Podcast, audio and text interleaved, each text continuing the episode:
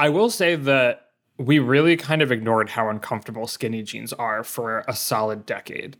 Leisure wear, like sweatpants, are going to be like a even bigger thing now, right? After a lot of people sat at home and just put them on all day. I've been on a joggers kick. These are so comfortable. This is what's next in fashion with 538.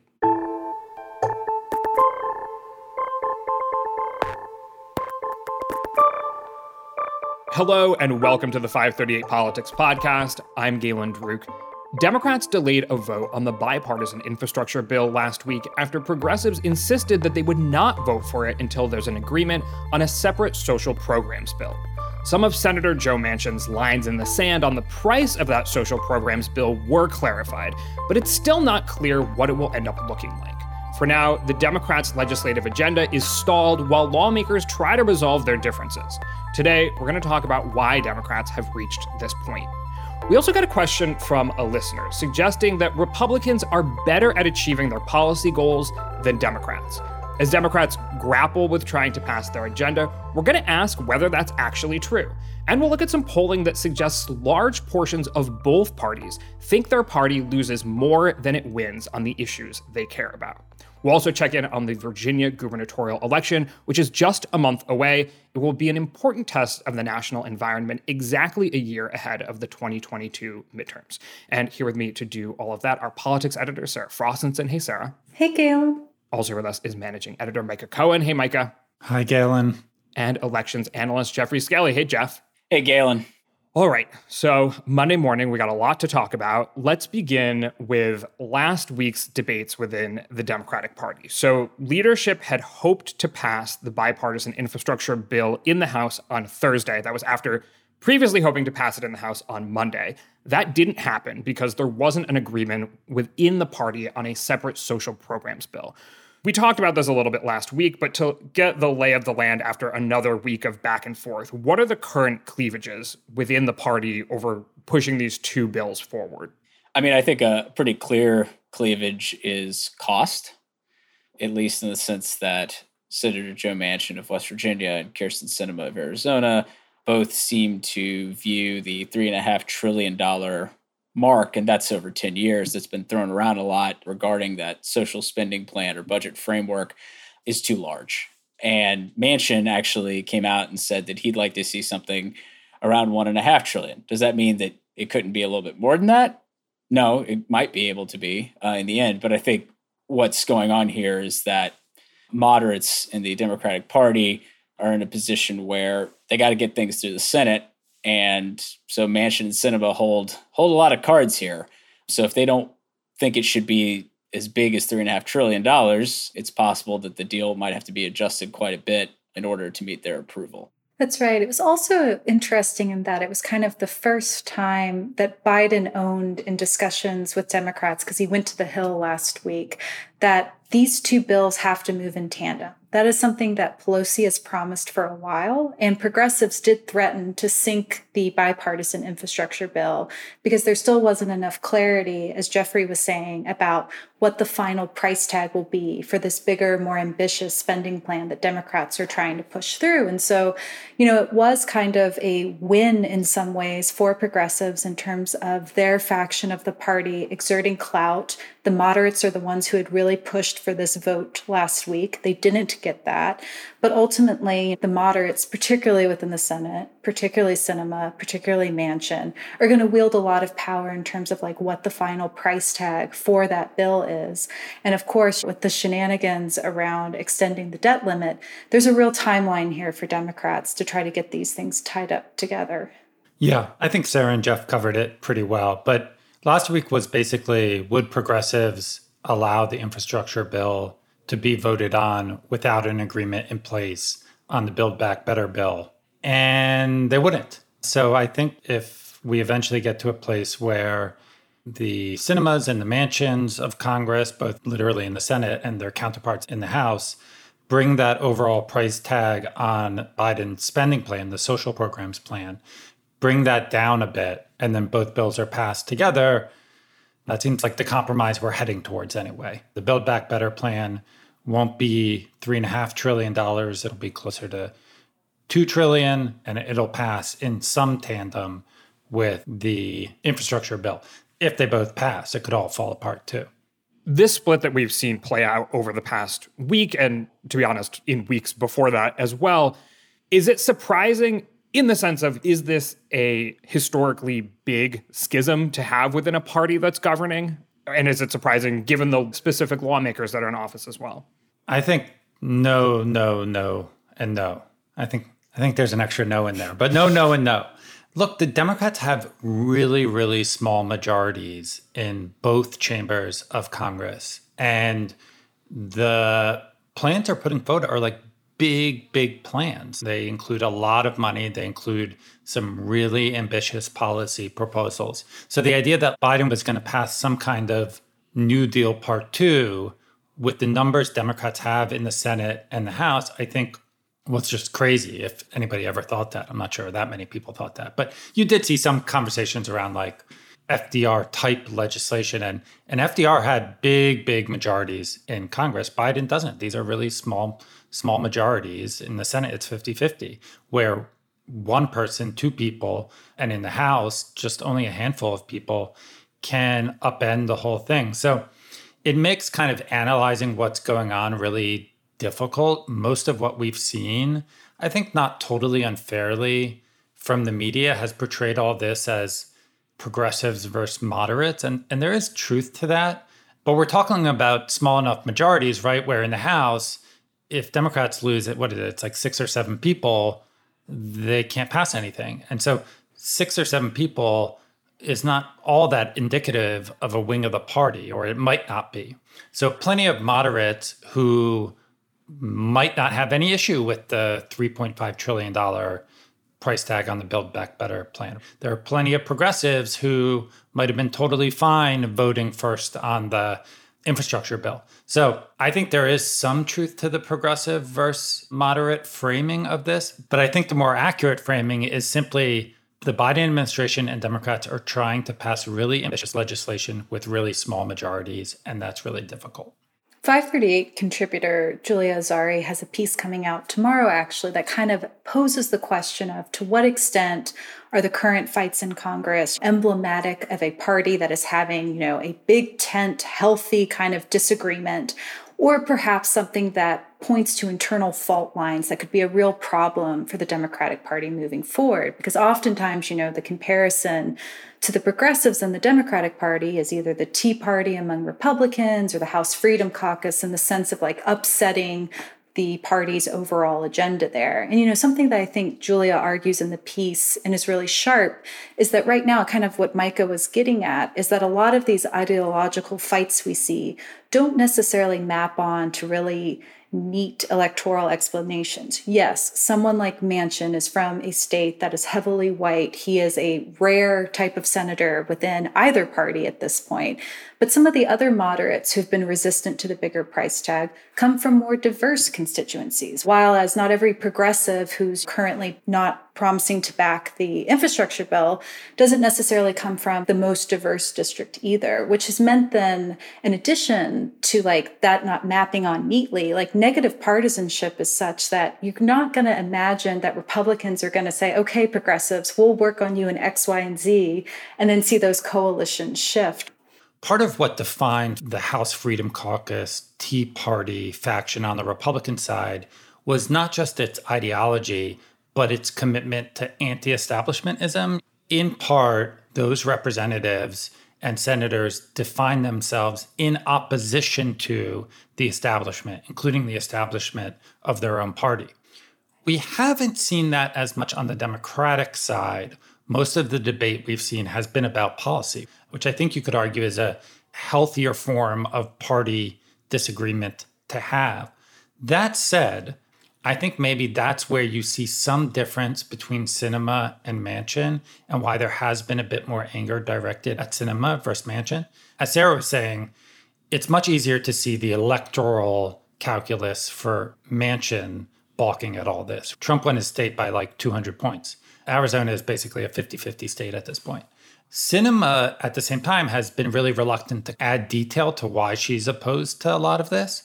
And so you kind of get the sense more that it's her just distancing herself from the party overall and trying to carve out more of a, you know, McCain Maverick esque image there.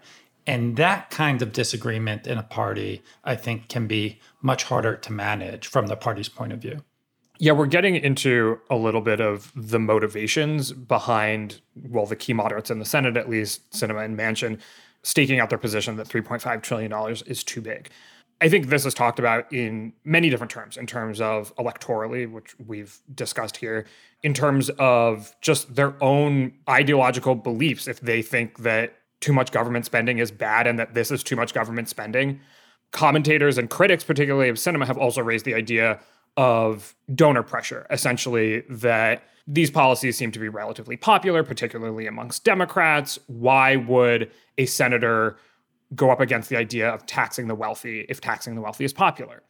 Does it seem as though donor pressure is playing a role here? How would we go about describing their motivations beyond, as we've said, Manchin's electoral motivations? Because he is in a very red state.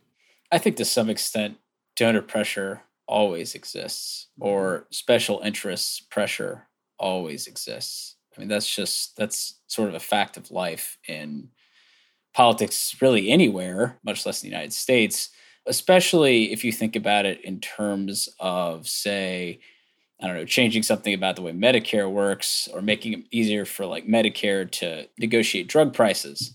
Well, pharma is not going to like that. So pharma has their lobbyists on K Street this very well organized lobbying outfit go in and put pressure on someone like Sinema or Manchin or other senators, and they're say, okay, well maybe we'll we'll remove that part from the eventual legislation.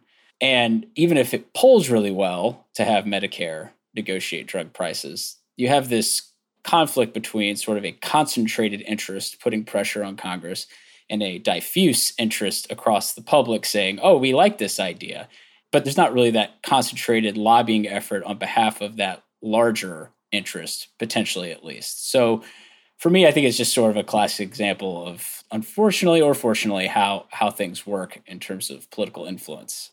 There are larger questions about money in politics and things that can be done to reform that sort of thing, but I, I think that's just sort of a fundamental way things work. And unless there's some major change, that's just something that that's a part of how our political system functions. Yeah, Galen, you asked why would a senator go against things that are clearly popular overall and popular within that senator's party? The better question is maybe why would they? There's lots of research that shows there's not much of a correlation between sort of how much support any given policy has with the public and how likely that policy is to become law. Instead, the interests and desires of donors, of the wealthy, of the elites tend to have a much more determinative effect on what kind of things become law. But I don't know, honestly, part of what's been frankly kind of weird, but also interesting about this whole negotiation. Look, mo- most of this is like, as we were talking about before, pretty predictable and pretty normal. It's a party trying to figure out how to pass two big pieces of legislation. Sinema, though, hasn't said all that much about what kind of bill she would support, what parts of the current bill she wants out of there. And so that makes it harder to speculate even on why she's doing what she's doing. I think clearly she has some electoral read of her state, and we could debate whether it's right or wrong, but she has some electoral political read of her state that is making her think she should put distance between herself and the Democratic Party writ large, or at the very least, the progressive wing of the Democratic Party. Beyond that, her positions are certainly line up with some of the donor meetings she's met. You know, it's it's hard to say what's what's in her mind and what's in her heart, obviously. Well, to the point about Sinema's electoral calculations and whether they're right or wrong, I think this is being debated amongst the commentariat at the moment in terms of whether she's ripe for a primary and pretty vulnerable or whether she actually has a good read on the mavericky nature of Arizona. And a National Journal article recently made the argument that no, she has a pretty good read on the electorate of Arizona. In fact, she has a plus seven net approval rating in the state, whereas Mark Kelly, who's been much more in line, the other senator from Arizona, Democrat, who's been much more in line with Democrats on all of these issues, has a plus four, for example. So while Sinema may have lost some Democrats, she's picked up lots of independents. And in fact, she has a 40% approval rating amongst Republicans in the state. So maybe she understands the coalition that she needs to win with in Arizona better than people who say that she's going to get primaried and lose. Are either of those arguments more persuasive to you all? I would not ascribe much meaning to the difference between a plus seven and a plus four net approval rating. The fact that those are so similar suggests to me that maybe people aren't paying that much attention to what's going on in Congress right now. And in fact, we have polling data to support that. Secondly, Sinema, according to polls, has sort of traded Democratic approval for an uptick in approval among Republicans and among independents. That might sort of net out right now in her approval rating. I'm not sure it nets out in terms of her ability to get reelected. Those 40% of Republicans who approve of her, are they going to vote for her over a Republican candidate? I sort of find that hard to believe. So I don't know. I don't have a strong opinion on sort of like is Sinema's read of Arizona's electoral politics right? But I think looking the way those numbers were looked at seemed a bit off to me. Yeah, see, I kind of think that her read might not be wrong in the sense that where she's coming from is that she was the first Democrat to win a Senate seat in Arizona since 1988. She was the first Democrat to win statewide there in a federal election, at least, since Bill Clinton carried the state in 96. Now, obviously, Mark Kelly won in 2020 while Biden was carrying the state as well. So we have some more recent history that suggests maybe running as slightly more liberal or mainstream liberal can work in Arizona. But I think her calculation is I can tick off people in my own party to a certain extent but most of them, practically all of them, are going to vote for me on election day. But if I can win a few more people in the middle, independents, and pick off a few conservative Republicans who aren't terribly thrilled with the Trump direction of the party, that's going to win me reelection in 2024 when there's a presidential race at the top of the ticket and you know a very high turnout election. So I think that's sort of her take on this, and I don't think it's necessarily wrong. I think if you're thinking about like Maricopa County, Phoenix, and the Phoenix suburbs being sort of the key to the state, you know, it strikes me that there are voters there who have moved in the Democrats' direction because they are not thrilled with the direction of the Republican Party, but at the same time, embracing a progressive approach may not be a ticket to winning. And obviously, this could also depend on who her opponent is in 2024 and whatnot on the Republican side. With all that being said, there is some risk here of a primary challenge. I think an interesting difference between Sinema and Manchin is that there's practically no Democratic bench in West Virginia. So Manchin could be as moderate or even conservative as he wants to be. And really, there's not going to be a significant primary challenge because there's no one out there to really make that significant primary challenge. For Sinema, it is true that she could frustrate the party base enough that someone like, uh, I don't know, Ruben Gallego, who's a member of the House from there, for instance, and was rumored to be considering running previously for the Senate, could challenge her from the left in a primary and maybe find traction. And you would have somebody with a big enough profile and the ability to run a statewide campaign to take her on. So that's, I guess, the risk in all this. But I do think that I could tick off my base to some extent because by doing so, some of those independents and Republicans will be warmer to me and maybe a few will even vote for me and that'll be enough for me to win. That approach like i could see the logic in her approach. I'm not sure it's correct but i can see the logic. As Jeffrey was getting at, like Arizona has shifted to the left since the 2012 presidential election. It's a similar story for Georgia. And something we were talking about earlier this year that seems to be at least true in the Senate is Ossoff and Warnock ran to energize the base. They've been more liberal, even though Georgia is as much of a swing state as a state like Arizona. And, you know, does that go to the turnout situation in Georgia versus Arizona? Is there more of an independent streak? And that's why, you know, as Jeffrey Jeffries outlining Sinema feels the need to kind of appeal to more independent voters. I think part of this is wrapped up too in the fact that she's a freshman senator. And so it's like, here's Manchin, an elder statesman of the party, making these demands. I think there's a little bit of umbrage that Sinema's doing the same and not necessarily being clear either in what her price tag is, right? Like Manchin reportedly told Schumer what his price tag was over the summer. We just learned about it now, but like he's been a little bit more upfront with his cards, whereas Sinema hasn't. And I think that has at least nationally upset Democrats. But to Jeffrey's point, I think you're seeing some of the calculus there, at least on Sinema's end, that within Arizona itself, she can risk alienating maybe some Democratic voters as long as it doesn't tank her support among independents in the state. But she herself has had an interesting career where she didn't necessarily start off that moderate. So I think it's just been challenging for people covering the story to figure out where she stands on the issue and like why. It's not necessarily clear cut particularly since Arizona has become a bluer state, why she is leaning so hard into that moderate positioning there and kind of putting herself on the same level as Manchin in terms of controlling these conversations in Congress just to remind people they may not know, but Sinema at one time was like a Green Party activist, like way back in the early aughts, I believe, like Iraq War era. So it is, to Sarah's point, a very interesting sort of evolution as a political figure. Yeah. And also, Sarah, getting at your comparison between Georgia and Arizona, 538 does elasticity scores for every state in the country. It's something of a proxy for how swingy the voters are.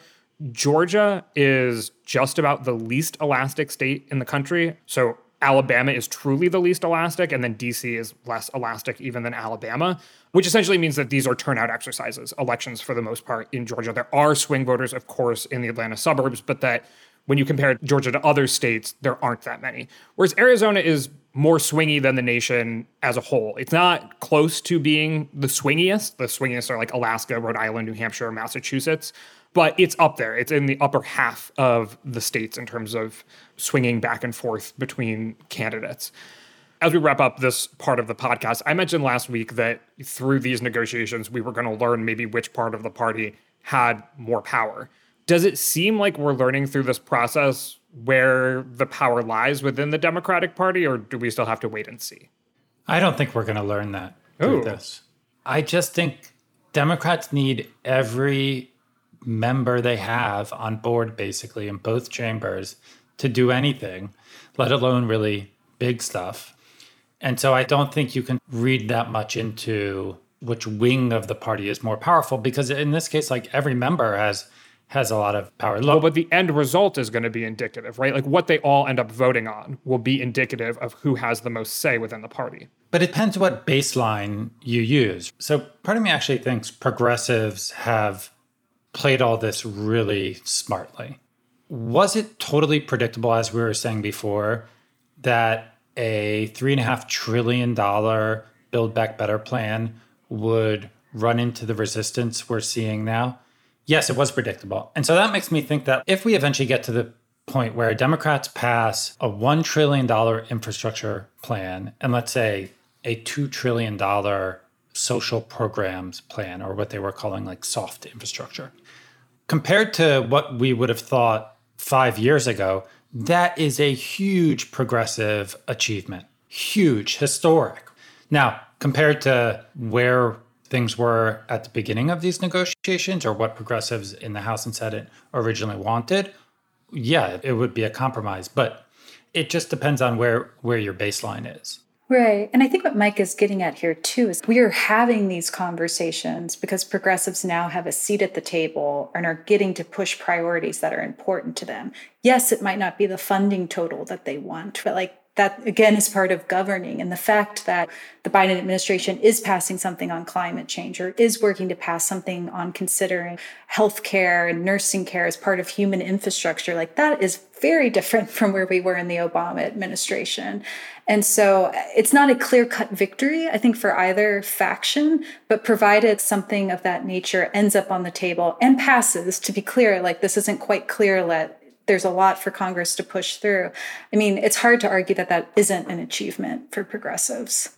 All right. Well, this actually gets at a topic that we are going to discuss next. So let's move on. But first, today's podcast is brought to you by Shopify. Ready to make the smartest choice for your business? Say hello to Shopify, the global commerce platform that makes selling a breeze. Whether you're starting your online shop, opening your first physical store, or hitting a million orders, Shopify is your growth partner. Sell everywhere with Shopify's all in one e commerce platform and in person POS system.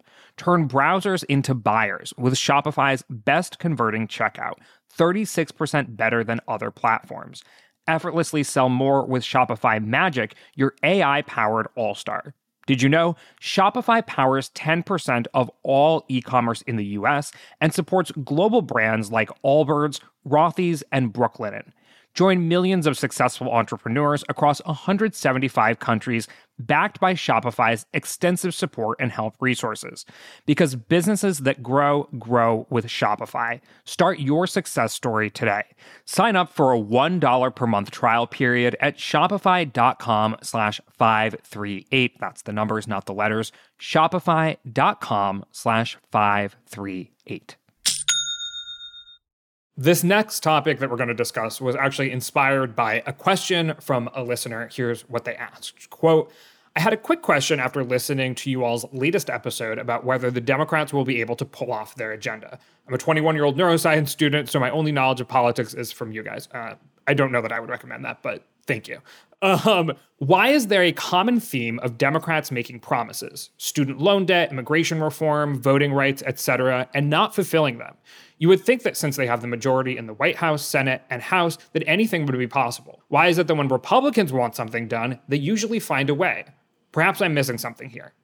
So I think this question brings up maybe a broader question about perceptions of which party is winning or losing more on the issues that they care about. And as I mentioned at the top, both Republican and Democratic voters often feel like they lose more, according to the polling on this topic. So I want to try to unpack this a little bit and see if there's a way that we can answer this. Maybe it's unanswerable, but we'll try. So, when it comes to both Democrats and Republicans often feeling like they're losing, who's right? Do we have data that can help us determine if one party is actually winning more than the other on the policies that they care about? Well, if we look at our Biden score data and our Trump score data, you can see that Democrats, at least when it comes to legislation, have been more uniform than Republicans in passing the president's agenda, right? There was more disagreement among Republicans under Trump.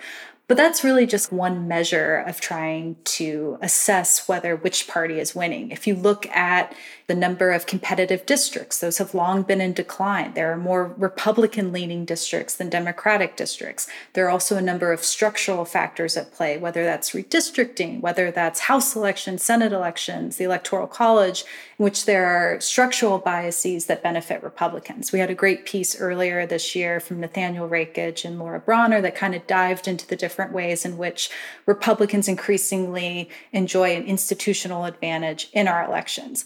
But on this question of who's winning and who's not winning, what I find so interesting in that is like there's not a clear cut answer. And it seems mostly driven how you answer that question about how you feel about government writ large. So there was this 2015 Pew poll, and it asked people, you know, which party is winning or losing in politics. And generally speaking, those who thought their side had been winning had a positive view of the federal government, whereas those who thought their side had been losing had a lot more anger towards the government.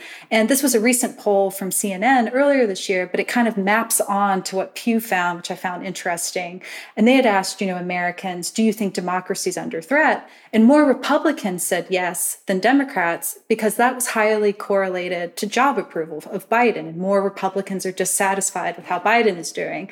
And, you know, it kind of ties, I think, overall to this idea of the midterm curse, where the out party, generally speaking, makes gains from the president's party, perhaps because there's this higher level of dissatisfaction. It's interesting, right, that this question comes from a listener who is perceiving this among Democrats, which might speak to some of the coverage around the current fights among Democrats in Congress right now and what's being depicted as a loss versus a win. But it seems as if this overall feeling among Americans on which party is winning and losing is cyclical and seems to be driven by what your view of government is overall. Sarah, I do want to drill down for one second on that polling because it's somewhat cyclical, but you see in that Pew poll from 2015 that a majority of both Democrats and Republicans said that their side lost more than it won. So this is 2015. Obama is in office. 79% of Republicans say that their party loses more than it wins. 52% of Democrats said that their party loses more than it wins. Pew asked this again in 2017 when Trump is in office, a year after he was elected. And more Republicans still said that their party lost more than it won a year after Trump was elected. Now, I think in 2020, they asked again. And by then, a majority of Republicans said that their party was winning more than it was losing. But it seems like people really don't feel like they're winning that much in politics, almost regardless of the specific electoral situation at the time. Yeah, this is a tough one. So I think, in terms of who's right, who's wrong, I think everybody's right and everybody's wrong. And it just depends what your All baseline right. is. I mean, okay, look, on the one hand, right? I think the country, by a whole host of metrics, has moved left over the last 40 odd years or so. Think about where the country was under Reagan, for example, or where Bill Clinton was as a Democratic president versus Obama versus now Biden. Or look at where the public opinion is on issues like same sex marriage, even issues like immigration the country overall, I think, has moved left. And then if you want to get quite literal, which party is is winning, if you look at measures of self-identification, in general these days, more people identify and or lean with Democrats than identify and or lean with Republicans. So in that sense, and in a lot of senses, Democrats are winning. Now, why do they feel like they're losing? I think it goes to those structural things Sarah was talking about, at least in part. Democrats feel like there are a lot of issues where they feel like they are in the right. The data shows they have the majority of the public on their side, and yet they can't get those issues passed. And they feel a disconnect between how much public support Democratic candidates and Democratic policies have and how that's translated into elected officials. So the Senate has this record set in Republican bias. There's the same sort of bias in the House similar bias, at least in the last two elections, towards Republicans in the Electoral College. So, from the Democratic point of view, if you're looking at sort of these broad measures of the political culture in the country and then looking at our political system, you're saying, how come we're not gaining as much as we should based on these raw measures? From the Republican point of view, I think in a whole lot of cultural ways, they do see themselves losing ground, you know, on these moral issues, on these family issues. I don't know. I think everybody's right and everybody's wrong.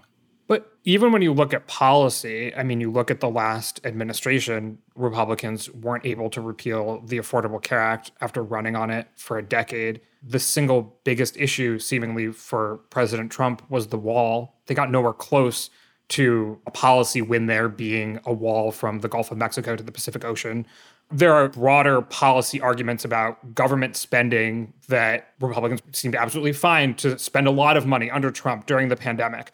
The Democratic arguments during the Iraq War about the United States overreaching militarily and things like that, many Republicans have adopted. So, even not just on the kind of family values, the kind of debates that we saw a lot of in the 80s and 90s, it seems like on a lot of hard policy, Republicans, one, haven't been able to pass their agenda and have in some cases even switched to Democratic talking points. Well, sure. But again, it depends what your baseline is. Like the Trump administration did a lot of things in terms of environmental regulations. They dismantled a whole load of those. They put a bunch of people on courts. Those are clear victories. So I think you get into trouble if you start pointing to this policy or that policy. Like I could say, Democrats haven't passed a pathway to citizenship. You know, where's that? That's something they've been talking about for a long time. What about gun control measures? Democrats haven't done anything on that, something they've been talking about for a long time. So, Republicans, I think, have been very successful due to these structural advantages in stymieing Democratic policymaking. That's not passing their own policies per se, although there's been some of that. But, you know, what's the Republican ideology now anyway? The party has become mostly defined in its opposition to Democrats more than its own coherent worldview, you know? Right. And on that note, PolitiFact tracks the different administrations and the promises that different presidents have kept or broken from the campaign. And so Obama overall was like he broke 23% of his promises, whereas Trump during his four years, according to PolitiFact, broke 53%. So I think that kind of feeds into the perception too that Micah is getting at that Republicans are really artful when it comes to obstruction and being unified on that front. But perhaps when it comes to the task of legislating, our Biden score and Trump score captures that as well. There's just less cohesion within the Republican Party for pushing through some of their legislative priorities. And, you know, it's early yet under the Biden administration, but right now, PolitiFact doesn't mark any promises broken at this point. I'm sure that will change. You know, I see this also a psychological thing that also connects to how polarized things are. So people take losses hard or take failures hard. And the things that they do achieve, they may say if Democrats have full control of government or Republicans have full control of government, it's like, oh, well, we did the thing that we set out to do. So that's good. But we didn't do X, Y, and Z. And that creates frustration. And maybe you don't feel like you're winning as much as you feel like you should be winning because you had full control of things. And, you know, you could think of, say, the failure to repeal Obamacare as a, a good example of that for the Republicans, for instance. And I think that this feeling is perhaps magnified by the fact that the parties have gotten so far apart and, things are so polarized in politics now and there's so much of what you know we talk about a lot negative partisanship where you just have such a strong dislike for the other side that if you see them as having stopped you or standing in your way or feel like your own side which maybe you're not even that happy with but you really don't like the other side isn't doing what you wanted them to do it just creates I think opportunities for having this real deep psychological frustration and feeling like you're losing, even if the party you voted for is in power and is doing some of the things that they talked about doing. But I do think that that negative partisanship and hyperpolarization may make that feeling even worse, you know, even stronger for voters. So I could sort of see why like we got this question in the first place, even if Democrats are doing some things. Two thoughts real quick. One is this idea is why I stopped following sports really closely. I grew up like outside Philly, and so I grew up a big Sixers fan and a big Eagles fan. And I realized at some point, kind of after college, that I felt the losses much more than the wins. At that point, there weren't that many wins, which was part of it. But just like eventually the Eagles won the Super Bowl, that made me happy for like 20 minutes, maybe. But those four consecutive losses in the NFC championship game, I felt much more deeply, which is why I don't really follow the Eagles anymore. But I think that's part of what's going on here. The other wrinkle I would just add in is because policymaking at the federal level has been such a dumpster fire for so many years, we've seen much more activity in the states. And I think at the state level, this question is much more difficult to answer because you look at you look at some states and Republicans have had huge success in moving policy rightward, right? And you look at some states, and Democrats have had huge success in moving policy leftward. So I don't know. I just want to add that wrinkle on. At the state level, it feels like maybe it's easier for the parties to quote unquote win and, and have their way. We broadened this out a little bit, but the specific question that this listener originally asked is why is it that when Republicans want something done, they usually find a way, suggesting that Democrats don't? And the policies that he mentioned in particular were student loan debt, immigration reform, voting rights. Is there any sense that maybe we've already answered this that Republicans are better at achieving policy goals, finding a way than Democrats? I don't think that's true. Yeah, I don't either. I think yeah. Republicans have proven to be very good at blocking things. However, actually passing significant legislation on their terms has been difficult. They got a tax cut in 2017. That's one of the things that they have done very well at, which is it's because it's something that can actually bring the entire caucus together is cutting taxes, but they struggle on some of the other policy issues. So they get justices on the Supreme Court and in lower federal courts, they get tax cuts, but they haven't been able to do quite as much, at least on the big ticket items that they've talked about. And on the federal level. Yeah, and on the federal level. To be clear, on the federal level, because I think Micah's point about the states is a very good one. And again, we've been making this distinction between federal and state. And, and to drill into the state level here for just a moment, that is where Republicans have had a lot more success. That was particularly true in 2020. And as a result of that, it's both acting as laboratories for democracy in which they're testing bills here on critical race theory or voting restrictions. And that can have a lot of impact and effect in both the state, but then also on the federal level. So it's hard to disconnect the two.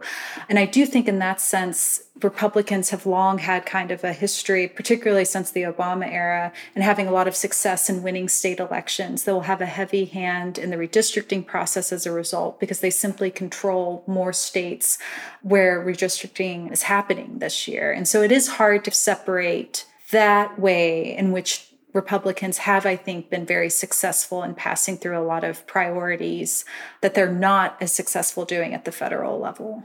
To kind of throw a curveball in here at the end of this conversation after framing politics as a world of wins and losses, is that the best way of viewing politics? Is it possible for both parties to win or both parties to lose together? Is politics about winning and losing ultimately? There's part of me that wants to answer no to this, that wins and losses is not a good way of looking at it. And that's the part of me that watched West Wing growing up. The other part of me, though, thinks that sad as it might be, the two major parties right now in the country, to a large extent, do have kind of mutually exclusive visions of the country. The Democratic Party is committed to sort of a multicultural democracy. The Republican Party, at least large swaths of it, is not on a range of other issues, you know, whether it's like the social safety net or taxes. Well, actually, taxes is maybe a counterexample where if Republicans want a 20% tax rate and Democrats want a 40% tax rate, it's possible for both sides to meet somewhere in the middle. But I don't know, on a range of other issues, there's actually not really a middle ground. So maybe it is about wins and losses more than I think a lot of people would like it to be as Lee Drutman, who's a contributor for 538, has pointed out, you know, our politics seems to have become more and more zero sum. Our elections are zero sum, you win or you lose. But our politics, because there seems to be less ground for bipartisan agreement on really anything, fewer people are going to feel like they've won because you're just going to have fewer people who come to the table and are part of whatever the agreement or solution they come up with is. So you're just going to have less of that winning feeling and more of that losing feeling as a part of our politics. I'd push back a little in that I think politics has probably always been zero sum, but I think what we're really seeing manifest now is that there just isn't that much geographic diversity in the parties and educational diversity. It's increasingly if I told you that I was a white evangelical from Kentucky, you would probably think I was Republican because the bulk of white evangelicals did vote for Republicans in 2020. Though, as we just wrote recently on the site, you know, 7% did vote Democratic. There's just, though, overall, like less overlap now between the two parties. So even though I don't think our perceptions of what it means to be a Democrat or what it means to be a Republican are any better. Like, this was one of my favorite pieces from 2018. Democrats are wrong about Republicans, Republicans are wrong about Democrats. It was this big poll where it was asking you, what are your perceptions of the other party? Everything was wildly off. I think if you did that poll today, it would still be true. I think, though, maybe the margins are shrinking because increasingly the social identities that these two parties take on, there's just less overlap. And so that makes our politics, I think, more more contentious because it's deeply personal as well. All right. Well, that's the answer we've arrived at, even if it is the more depressing one, as you mentioned, Micah. Let's move on momentarily and talk about the governor's race in Virginia. But first, Hey, I'm Andy Mitchell, a New York Times bestselling author. And I'm Sabrina Kohlberg, a morning television producer. We're moms of toddlers and best friends of 20 years. And we both love to talk about being parents, yes, but also pop culture. So we're combining our two interests by talking to celebrities, writers, and fellow scholars of TV and movies. Cinema, really. About what we all can learn from the fictional moms we love to watch. From ABC Audio and Good Morning America, Pop Culture Moms is out now wherever you listen to podcasts. People who disappear without a trace. Where is she? The most notorious murder cases in New York. Pure evil. And the most devious killers. There's a Hannibal Lecter feel to him. For chilling true crime stories, follow the True Crime NYC podcast wherever you listen.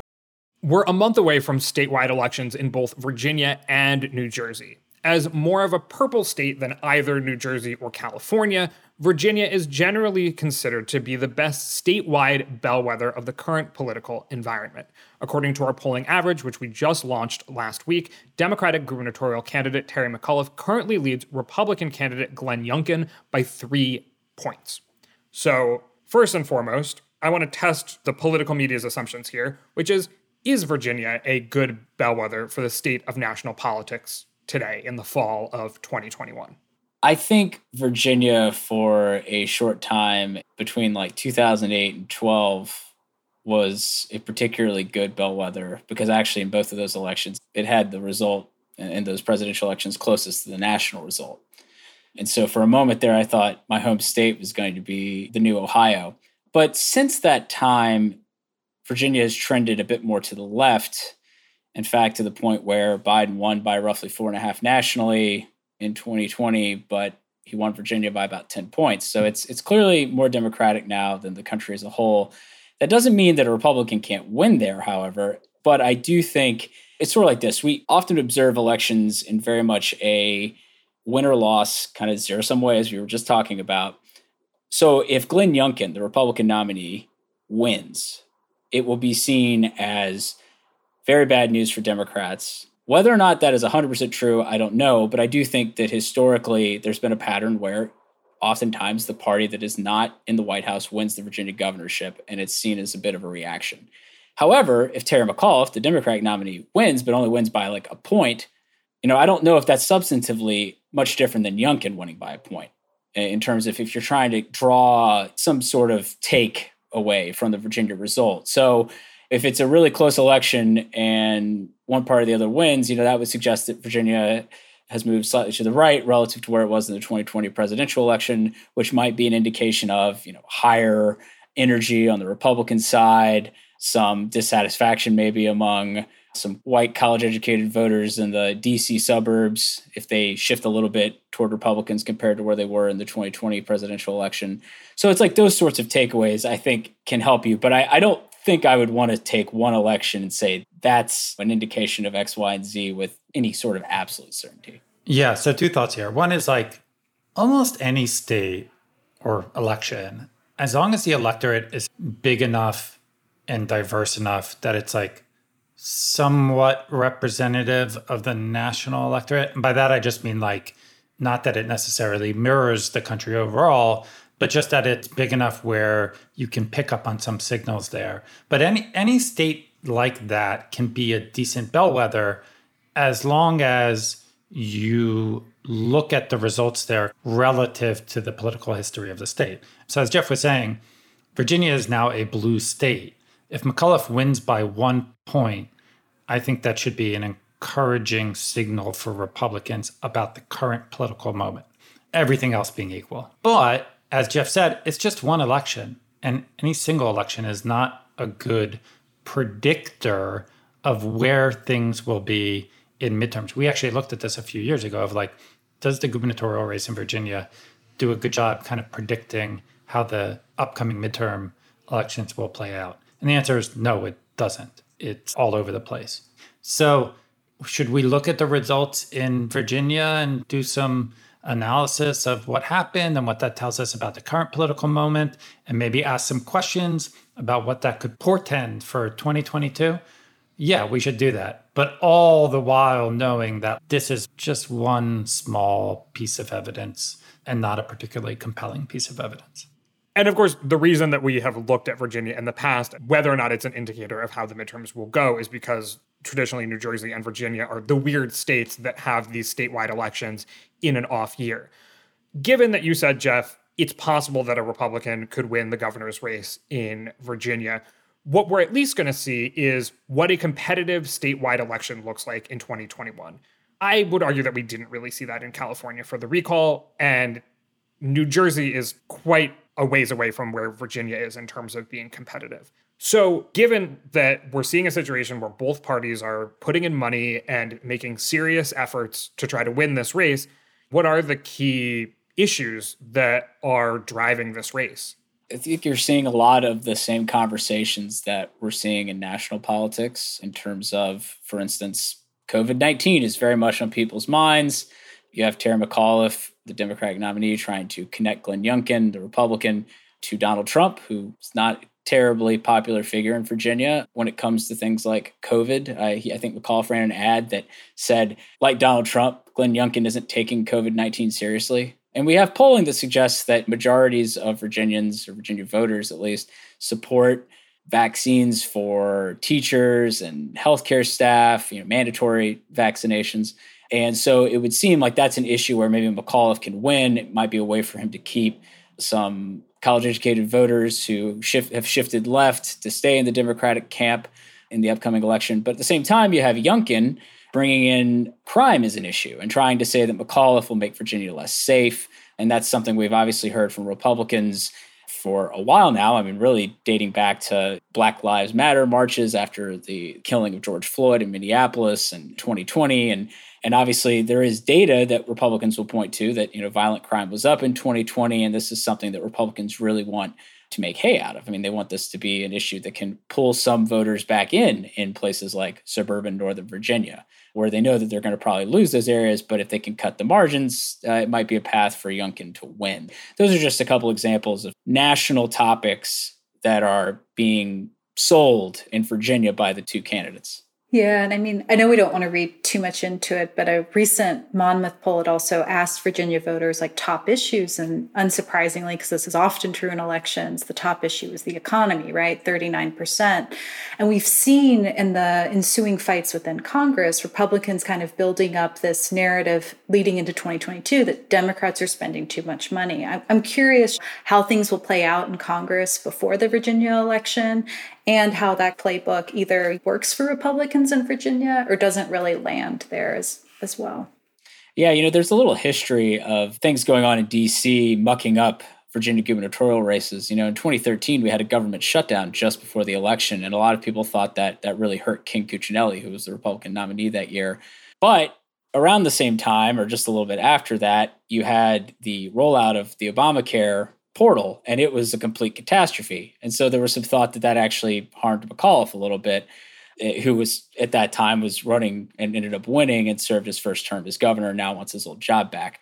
So it would not shock me that events in DC could influence the race. And I think there is some concern on the Democratic side that if some sort of if they fail to pass some of this legislation by the time of the election, that that will discourage Democrats and maybe motivate Republicans, and that that could affect it. I think that's tough to say, but there are all sorts of little lurking things out there, like oh, did they fail to raise the debt ceiling? Is there some sort of economic calamity that hits in the couple weeks before the election or something? I mean, it's just it's tough to say, but it's definitely true that national politics weighs on the Virginia race to some extent. And I think most specifically, if you think about like Joe Biden and his approval rating. So he's a little underwater in our tracker. I think last time I checked, it was like he's at like 45% approval nationally, 49% disapproval. So in Virginia, that might work out to like kind of net even or in that vicinity. Maybe he's slightly underwater if you sort of consider Virginia being slightly to the left of the country as a whole. And so if Biden's position worsens over the next month, you know, maybe that's how Youngkin can end up pulling out a, a, narrow victory in the end. At the same time, if Biden's rating stays about where it is or goes up a little bit, you know, maybe that's good news for McAuliffe. So there's definitely an impact there of the national story on what's going on in Virginia. The other thing I'll be interested in is to see how the polling does in Virginia, because we're kind of seeing a pattern start to develop of polls underestimating Republicans in red states and underestimating Democrats in blue states. You saw that in California with the recall election, right? Where Newsom ended up surviving very, very easily, even more easily than polls showed at the end, and polls showed him winning easily at the end. So in Virginia right now, McAuliffe has like a three point lead, right? Something like that in our polling average. The election in 2017 was similar in that the Democratic candidate, Northam in that case, had like a three or four point edge. Everybody was sort of talking about the race as a toss up, and polling was showing it relatively close, although Northam with a clear edge. But he ended up winning pretty easily, which isn't to say the same thing will happen this time, but just given that, and given that we have sort of seen this pattern of polls underestimating the partisan lean of the state, I'm curious if that will happen again, but maybe it won't. All right. Well, we will certainly be tracking this over the coming month, and we will have an answer to that question in a month. But let's leave it there for now. Thank you, Sarah, Jeff, and Micah. Thanks, guys. Thanks. Thanks, Galen. My name is Galen Druke. Tony Chow is in the virtual control room, Claire Bidigare Curtis is on audio editing, and Emma Riley is our intern. You can get in touch by emailing us at podcasts at 538.com. You can also, of course, tweet at us with any questions or comments. If you're a fan of the show, leave us a rating or a review in the Apple Podcast Store or tell someone about us. Thanks for listening, and we will see you soon.